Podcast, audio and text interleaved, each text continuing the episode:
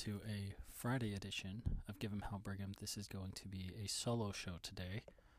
Uh, for one, the internet is out at my house, so thank you, Cox Communication, for not doing your job. And two, Jeff, we wish him good luck. That makes it sound like he's leaving. He is not leaving us forever. Jeff is working on a very big pitch for the new product that he launched at his real job, his big boy job and has to get a bunch of sign offs on going and taking a trip down to Texas and related to that. So he's got a whole mess of things going on. And so he asked me to cover solo today because he it's been one of those 70 80 hour weeks for him trying to get this wrapped up before his trip next week. So best of luck to Jeff and we want to welcome our new listeners. Uh, we had with the Dallin Holker news, we had a flurry of new subscribers, new listeners. We welcome all of you. Uh, if you are new to the show and this is your first time, my name is Garrett McClintock. You can find me on the twitters.com at at GJ McClintock, and my normal co-host is Jeff Hansen, uh, who's at Rakoto10. That's R-A-K-O-T-O. Some Malagasy, I don't know, some fake made-up African language that Jeff pretends to speak. It's a word in that. Um, and we are Give 'em Hell Brigham. And you can join us on our website, giveemhellbrigham.com. Join us on our Discord. There's a link at the top of the website. And we also, well, by we, I mean mostly Jeff, also runs the CougarSportsInsider.com as part of the 24 7 network. And we are glad that you are here. And if you happen to be one of my wife's friends that are visiting this weekend for her birthday, who also is a former volleyball player, I do apologize that we do not cover the women's volleyball team as much because, frankly, I just don't know anything about volleyball, so there's nothing for me to talk about. Um, so again, this is a little bit weird. The, the solo shows are always always a different dynamic. I always have to keep telling myself to slow down and not talk too fast. I have the problem of my mind running a million miles an hour. Um, but we we do have things. I do have a couple things to talk about that we're going to hit today, and it, it will be it'll probably be a shorter show because Jeff won't be going off the rails, and I won't be rambling on and on and on when he starts something that I want to talk about, and the the back and forth. It, it does make it a little more concise. Um, but before we jump into that, we do want to give a shout out to our subscriber, uh, Nick Conder, who is a, a, very frequent regular on the Discord, who welcomed his firstborn son into the world today. And uh, Nick, he did make the questionable life choice of marrying a Utah fan, and but his son was born today, just in time to be able to watch the Cougars play tomorrow. So I'm, we're gonna I'm gonna take that as a sign that even though he made questionable decisions in who he married, there is still a path of repentance for him as a father to teach his son and raise him up in the way in which he should go. So, congrats to you, Nick. And we do have something in the mail for you. It should be in the mail for the next couple days um, for your little one from GEHB. Now, the big news of this week is clearly, well, last week we, we didn't do our recap show. Uh, there's nothing to talk about that game. It was awful. I didn't watch the film. You know, I just I just threw that away, pretending it didn't happen because there's nothing meaningful that as a fan that you can get from it other than more frustration.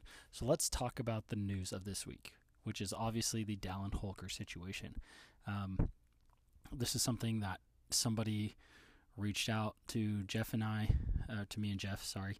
Um, someone reached out to me and Jeff, and then Jeff and I started asking around about it on Tuesday night, and then Wednesday morning, the rumors grew a little louder, and then it, by Wednesday night, it became clear that it was official. It was not just a rumor. Um, that he was upset with how how things were being run in the program and didn't feel like his skills were being utilized. And there have been a lot of BYU fans who've you know looked back at you know we are tight end you. You look at you know Clay Brown, Johnny Harline, Dennis Pitta, Byron Rex, and you know all of you know Itula Mili and Chad Lewis. Like you look at all of these great tight ends that we've had over the years, and that that has been a focal point of the offense. And we need to target the tight ends more. And that's something interestingly that last year we a lot of fans said like, oh, A Rod does not use the tight ends the way Grimes does. And really, and I went back and looked at it, and it was in 2020 we had tight ends. 18% of the catches went to tight ends.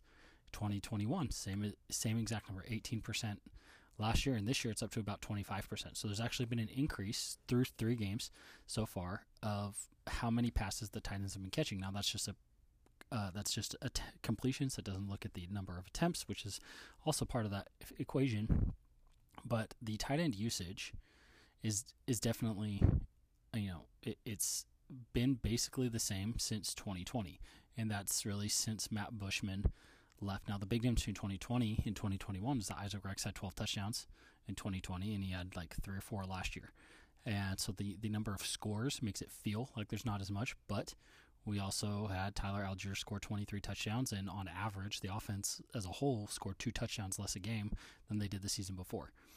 So there's there's a lot of factors here, and it, nothing happens in a vacuum. But even when you look at the tight end usage, if you look at all of the years when we think of the great tight ends, you know, if you look at 2006, Johnny Harline's senior year, who were the other wide receivers on that team? Mike Reed, Zach Collie, not Austin. Austin was still on his mission. McKay Jacobson was a true freshman, and I think he, McKay Jacobson was the leading wide receiver with 550 yards behind Harline's 900 some odd yards. In 2005, you had Todd Watkins, got drafted in the seventh round, had a little bit of a cup of coffee in the NFL. He did a good job there. But the overall, the wide receiver room wasn't that great. Then you look at, you know, 2007, 2008, 2009 when Dennis Pitta had his run. 07, 08, obviously he had Austin Collie, and no no doubt about that. That Austin Collie is, you know, he's the greatest BYU receiver of all time. The but behind Austin Collie, again, Mike Reed was the best wide receiver that there was, and he Mike Reed is fine. He was okay, but you go the number three receiver. There really wasn't Nate Meikle. You know, again, then you get into 2009. You had, you know, Luke Ashworth, O'Neill Chambers, again McKay Jacobson back from his mission. So the the number of like the talent at wide receiver on all of those years when we had a great tight end, a lot of it was because that tight end was would if they were a true wide receiver and playing as a true wide receiver, they were or not even if you look at a wide receiver, if you just look at pass catching threat, they are a they would have been the second or third best. And in some years, like in 2009, Dennis Pitta was the best, probably the best wide receiver on the team. And I mean, Dennis ran like a four seven, maybe the combine. Like he was fast enough to play receiver. And so, but when we look at this year, like if you take a guy like Mike Reed or McKay Jacobson, where would you put them on this year's roster when you are looking at a six deep, not not too deep. I'm talking six of Puka Nacua, Gunnar Romney, Chase Roberts, Braden Cosper, um, Keanu Hill, Cody Epps. I would put Mike Reed maybe around the Keanu Hill line. So you're looking at five or six, like Cosper, maybe Cosper out there, Roberts, Romney, and Puka. Obvi- I would obviously Puka, obviously Romney, Roberts, but he's shown now that he's with some extended playing time that he's a better athlete there. It's so you're looking at your now you get into the tight ends of your okay. So if you slot those six receivers, now where do you put in Isaac Rex and Dallin Holker? And being a tight end, part of being a tight end is you have to block. That's something Holker struggled with. His PFF grades for blocking not that great. Like he was the worst of the tight ends that have played. And so if you're not going to block, then you are just kind of you become a slow wide receiver. And you are somebody that it's there's a lot of um, you know th- there's you have to be usable. And but also if you have other options that can stretch the field because that's something too that where in the Robert Anae offense especially in that 1.0 when we think of the recent memory with Harline and Pitta is you know we had Harvey Unga Curtis Brown chipping in 60 70 catches a year as a running back that's also something we don't see as much anymore. It, we don't really complain about that as much. I think, I mean, I would like to get the, them more involved, but we also, when we do get catches from them, we're splitting them out wide a lot more. So it's just, it's a different offense than what we have done in the past, but it's not like the pass game isn't working. Like, I would understand the complaint of we need to get the tight ends involved more if Jaren Hall's numbers were bad. If he was not completing, you know, a ton of his passes and he has struggled in the red zone, and that you know, but then also I can think of two plays where play versus the Baylor play for two point conversion in overtime to Isaac Rex and then Dallin Holker the 50-50 ball last week, where in the red zone the tight end weapons were not you know what we'd hope them to be, but also in the red zone last year we flipped it to just pounding it in with Allgeier and that's not a bad thing. It's just a different thing. And so there's different ways to skin it. And I've seen people say that, you know, the tight end tight ends aren't going to want to come because we still have Isaac Rex. Ethan Erickson is a freshman. Reports on him out of camp were great. He's going to have a chance to step up now. Rex will be back next year because he's only a sophomore. Um, unless he blows up towards the season goes on, maybe he looks at his age and tries to take a shot at the NFL. Mason Wake will be back as a senior next year. We've got Ethan Erickson there. We have Jackson Bowers, four star out of Mesa. If you watch his film, he's great. He's coming in. We have Bentley Redden, played at the same high school that Isaac Rex did down in San Clemente, California. And he played receiver in high school, so very similar to Matt Bushman, where he was a receiver in high school and bulked up. And he's 6'5, and he played at 6'5, 205, 210 in high school. And he's going to come back and put on 30 pounds and or 20, 30 pounds, and he's going to be a receiving tight end next year. And so it's there. There is no shortage of talent in the room, and so I think obviously there were some says mismatched expectations. I think there were some words that were shared that were probably not done the most tactful way by some of the parties involved, and I think it was clear that the best situa- that the situation regarding the playing time was not going to resolve itself because no matter what, I mean, it's Dallin Holker is fine. He is not Kyle Pitts out there where he's demanding, where he's not good enough to.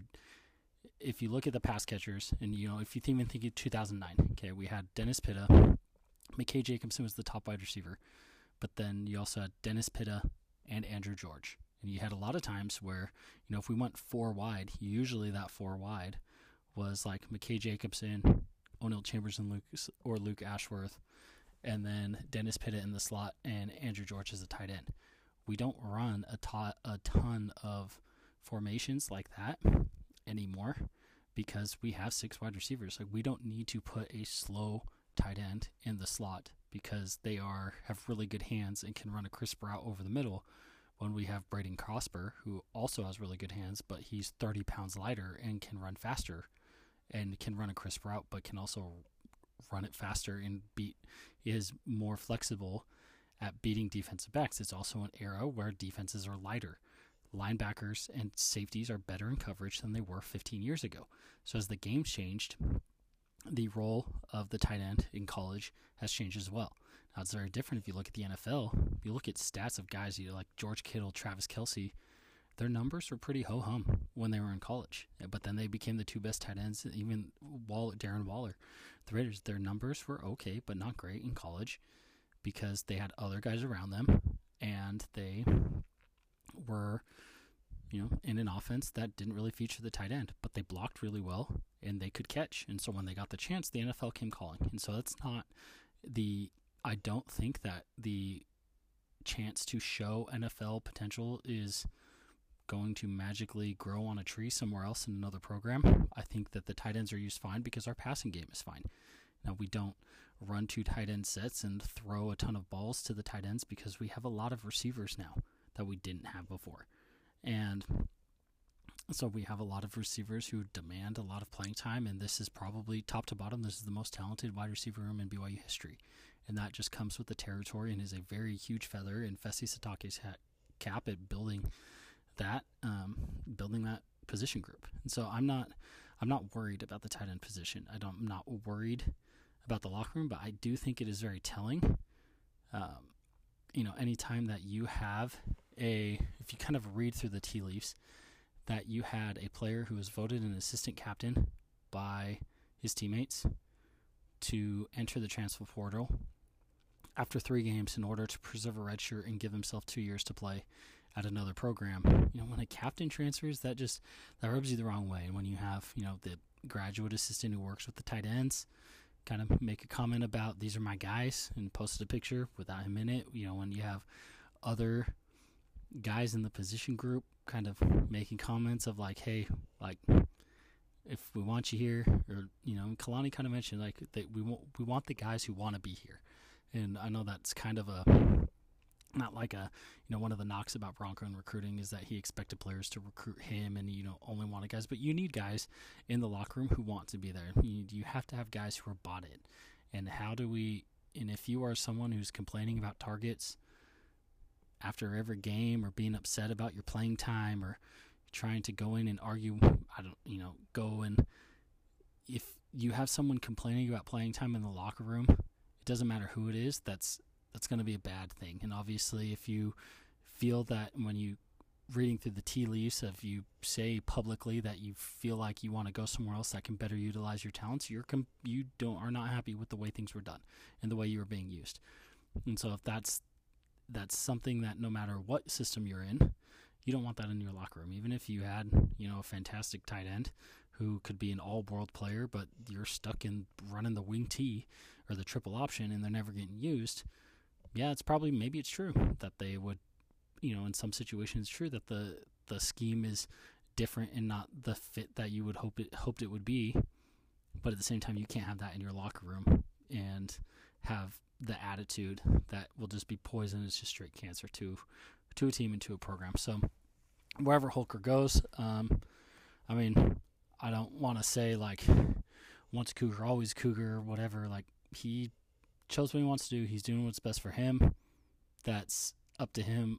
I'm not going to be changing my channel to go out of my way to watch him wherever he ends up, which is probably going to be Utah. So, and I don't go out of my way to watch Utah games anyway. So, if he does go and transfers to Utah, uh, he will officially be dead to me because that's what happens when anybody transfers to the to Utah.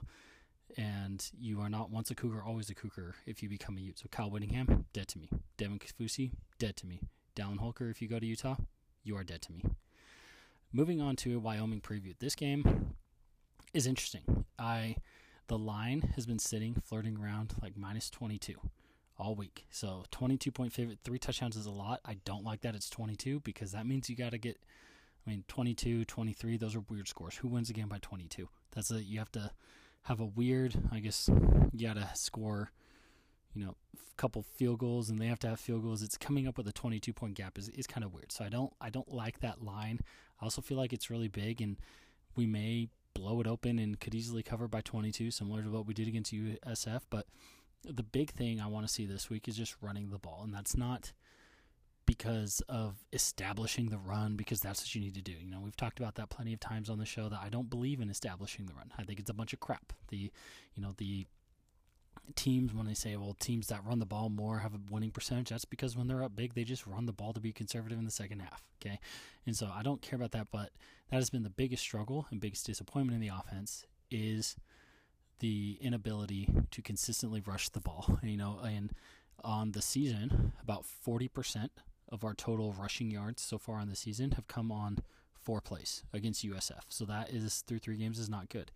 Obviously, the Baylor defense is the Baylor defense.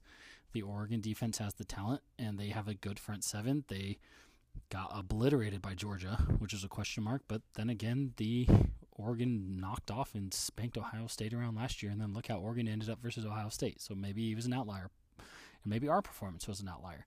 Um, so that's I don't think we will see a front seven as good as either of those teams for the remainder of the season. And so this is the groove of okay, let's get back into what we know we can do. We didn't run the ball great against USF. Let's get back into moving bodies and show that we can do it. And this is Wyoming is I mean, they're in terms of a team, they're probably about as good as USF is. Um, they're ranked 83 in Massey Composite, so of the 50 different computer rankings that Massey has compiled, um, you know, from different guys online who are making these. Um, of the 50 different rankings, they average it out, and the Wyoming has the 83rd highest average of ranking in there in S&P Plus or SP Plus now, since uh, once Bill Connelly went to ESPN, they got sued by the actual S&P market. Um, they're ranked number 93, and their offense is 113, and their defense is ranked 71. So the offense, they really struggle to. They are not a good. They're not good at running. They're not good at passing. Just they do not have a good offense at all. So it should be a game where the defense can get a breather, and the defense should hopefully force a couple turnovers. Um, the defense should force a couple turnovers and should hopefully be able to, you know, do some things to just make it not stressful. And then on offense, 71 defense, they have given up rushing yards. So they, if you look at the raw numbers, if you look at it's they're giving up about 125 yards a game, which doesn't seem like a lot. But then you look at their three and one, and they played Air Force, who was down 40, who was down 40 players, including most of their starters. But Air Force still, you know, they moved the ball okay. Um, you know, they moved the ball okay, being Air Force, so that's kind of hard to hard to judge. But then also, if you look at how they did against Northern Colorado, Northern Colorado only rushed for 15 yards. So it's I don't think their rush defense is as vaunted as that so much as I mean Northern Colorado is not a even by Big Sky standards, they're at the bottom half, bottom quarter of the Big Sky. They're just not a great program, and so that's a game that they I kind of throw that out, and you throw that out, and that average per game jumps up to about 170, and they gave up almost two. They gave up over 250 yards to Illinois in Week Zero, and that's kind of more the game that I would like to see happen. I would like to see us average about. I want to see us average over six yards a carry. Just be consistently, and I don't even care if we. I I would prefer that happens without like a 70 yard run. Like I want to just consistently have be getting four, five, six yards a pop. Just those very on schedule, move the chain runs because that's what's really been missing. Like we've had, we've popped off a long one, we've or we get like a, ch- a good chunk play, but then we get stuffed to the line. Like we've just had too many plays that are stuffed, and I, you know, with Baylor being Baylor and Oregon, I'm not even going to go back and look at the Oregon tape. This is the week where I'll, I'll, go back and look and say, okay, what is the offensive line doing? And this is where I'll dig in afterwards and rewatch the game to see, like, you know, is it is it Tyler Allgeier? Is that the key difference? Is the why you know is the offensive line just what is out of sync? What is not working the way it's supposed to? Is it the timing that Chris Brooks? Because when you or the lack of trust, right? When you're running the wide zone scheme and you're just saying like, hey, you need to be tracking your guy and plant your foot and go but there's a lot of when you are blocking in a zone offense of it's not just the guys in front getting out getting ahead on a body to push them around to block. It's also making sure that the running back goes in the right spot and follows their track before they cut in order to make sure that they lead the defense to where the blockers are going to be. So it's not just following your blockers, you also need to create the opportunity to block for them, right? Like if you if everyone's blocking one way and you run the other way, that don't be shocked when you get tackled because you know when they're blocking you and when in its zone, like if you cut too early, you know, where had you stayed on your path, a linebacker would flow over and you could have, you know, whoever is working on double teaming someone that they can chip off, go up to the next level, and you have a head on that linebacker. But if you bounce it too early, now the angle isn't there. And so the linebacker may have a clear angle to you, eh, to the running back, and the offensive lineman, who's not as fast, may not have the angle to get a hat on that backer. And so that is where, you know, and so those are the kind of things that is it what is out of sync? Something is out of sync with the offensive line and the running back group, and it, it's it's not working. And so this is after, I mean, we did okay. We averaged, I mean, okay, we averaged over eight yards a carry versus USF, eight and a half almost, but that was obviously had the 75 yard Puka run on the first play of the season and those things. But it's when you look at that game, when you look at Baylor, you look at Oregon, those are probably the two best front sevens you're going to see all season. Take it with a grain of salt. Hopefully, those teams continue to play great rush defense because, you know, that's what we want to keep seeing because that makes us feel better about ourselves, right? If we're being honest. And so I want to see just that consistent rushing against them because if we cannot run the ball consistently against Wyoming, that they're not very good rush defense, then that is where we start to I hit the con- that's where the concern comes, right? And, and, I don't think it's a play selection. We're passing about two to one on rush to pass right now. Um, like total attempts on the season, it's like 78 attempts passing to 70 rushing attempts or 70 non Jaren Hall rushing attempts, and then Jaren has 23 carries, but that 23 carries includes all the sacks that he's taken. That in- also includes any scrambles he's had. Um, which get converted from a pass to a rush. And so even if you split those like 50-50, then maybe you're you're looking at like I don't know 90 passes to 80 runs. So it's I guess it's not two to one, but slightly over, or not two to one, but 60 40. Um, so it's like maybe about 60 40 pass to run. I think that's good. I think that fits, you know, fine, especially because we've been doing better at passing the ball. So I mean, we're playing into what our strength is, but I need to see that rushing defense just or that rushing offense just start to get in sync. And so this is the game where it's like if you can't do it against Wyoming, then before next Thursday against Utah State, that's where we need to sit back and we need to review. Okay, and we need to look back and say, okay, well, what's going on here? Because this ain't working the way that we expected it to work, and that's a problem for us. Um, and so that's my big takeaway from this game is I want to see the defense. I, I want to see the defense just shut them down. Okay, it's uh, we need the bounce back performance. Um, there was a lot of talk after last weekend, you know, by Coach Sitake that it was guys they didn't trust themselves. They played scared. They were overcommitting and overrunning things because they were scared of Oregon's team speed.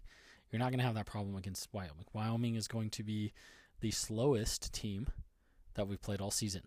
And so it's that issue will not be there. So I want to just see consistent play on both sides of the ball and just a very sound game. So would you know could they we cover? Yeah, probably. I, I guess if we won the game 35 to 10 that would be covering but 22 feels feels weird and I also I always get a little bit nervous when it's a Mountain West team that's coming into Provo because I just even though this is weird to think about that see we left the Mountain West in 2011 2010 was the last season so the we'll have spent BYU will have spent as much time as an independent program as we did in the Mountain West which is crazy to think about. But you know, look at all the history of Wyoming back to being in the Rocky Mountain Athletic Conference, you know, in the like the 20s, 30s, whenever that was created, and the number of times we've played them. It's just they always, you know, I just it's always in the back of my mind that it's they're gunning for us. They want to be. They're upset that they have to live in Laramie. They're upset that their uniforms look like literal crap, and they know that the entire state of Wyoming sucks. And then they want to take it out on us because they feel like we think we are better than them, which we are. And they it, that they are going to get their A game, and it's you know Craig Bohl is still. I mean, he came from NDSU. He's he's still a good coach, and he has been able to do good things. Very, he's been very consistent and has been. You know, Wyoming has been a pretty solid program under his watch. Very consistent. You know, seven eight win team, won nine couple of seasons. You know, went to a Mountain West championship game. Um, but I think that is you know the big thing for me is I don't. Are we going to get caught? We cannot get caught thinking about last week. Like we need to be goldfish. That's part of. I don't want to think about last week. You shouldn't think about it either. Just be a goldfish and focus on what we are getting in and what we are going to do and what the game plan is. Like we got to get Oregon out of our mind. We got to get the Dallin Holker out of our mind and just go out and play. And that's where we need to go out and play and just show that we are more talented and we can play as a team, especially in where, you know, working together as an offensive line movement in run blocking. That's where it takes the most teamwork on the offensive part is getting the run game going. So that's what I want to see is just is just the team and really just like see the aggression. It seems like the offensive line we just it's just been very meh to me. I mean, the pass blocking has been great, but there's just uh, you know it doesn't seem like the what we saw last year with Tyler Allgeier. I mean, obviously Allgeier kept the ball moving where guys are fired up and it's they'd be pushing him and like they took pride in pushing the pile and getting those two three extra yards and really moving the sticks and it was every inch like they earned every inch and we're proud of it. It just doesn't there's not that feeling this year. So that's what i want to see. That is my uh, you know that is my big you know that's my my big kind of request for this season or for this game tomorrow that I want to see out of this group and and I think we can see that and my final prediction of a score is 22 and a half I think the final score of this game will be 38 to 17 there's going to be a late score by them to push it up and uh, so I don't think they quite cover. I mean, that puts Cougars winning by three touchdowns. I don't think they win by four scores. Four scores is tricky, uh, but 38-17. We get the field goal monkey off our back and get one done, um, punch one through, and we will for sure on Sunday night be doing our post game. Um, we'll do a post game. Jeff Jeff will be back. We'll get in. We'll do our post game uh, fireside on Sunday night, uh, probably around. Uh, let's see. We'll probably usually do them around 8:30, 8 8:30 Mountain. So kids will be in bed. You can go sit out on the porch, have a nice night, join in on the Discord. So look forward to that on Sunday night. And until then, give them hell.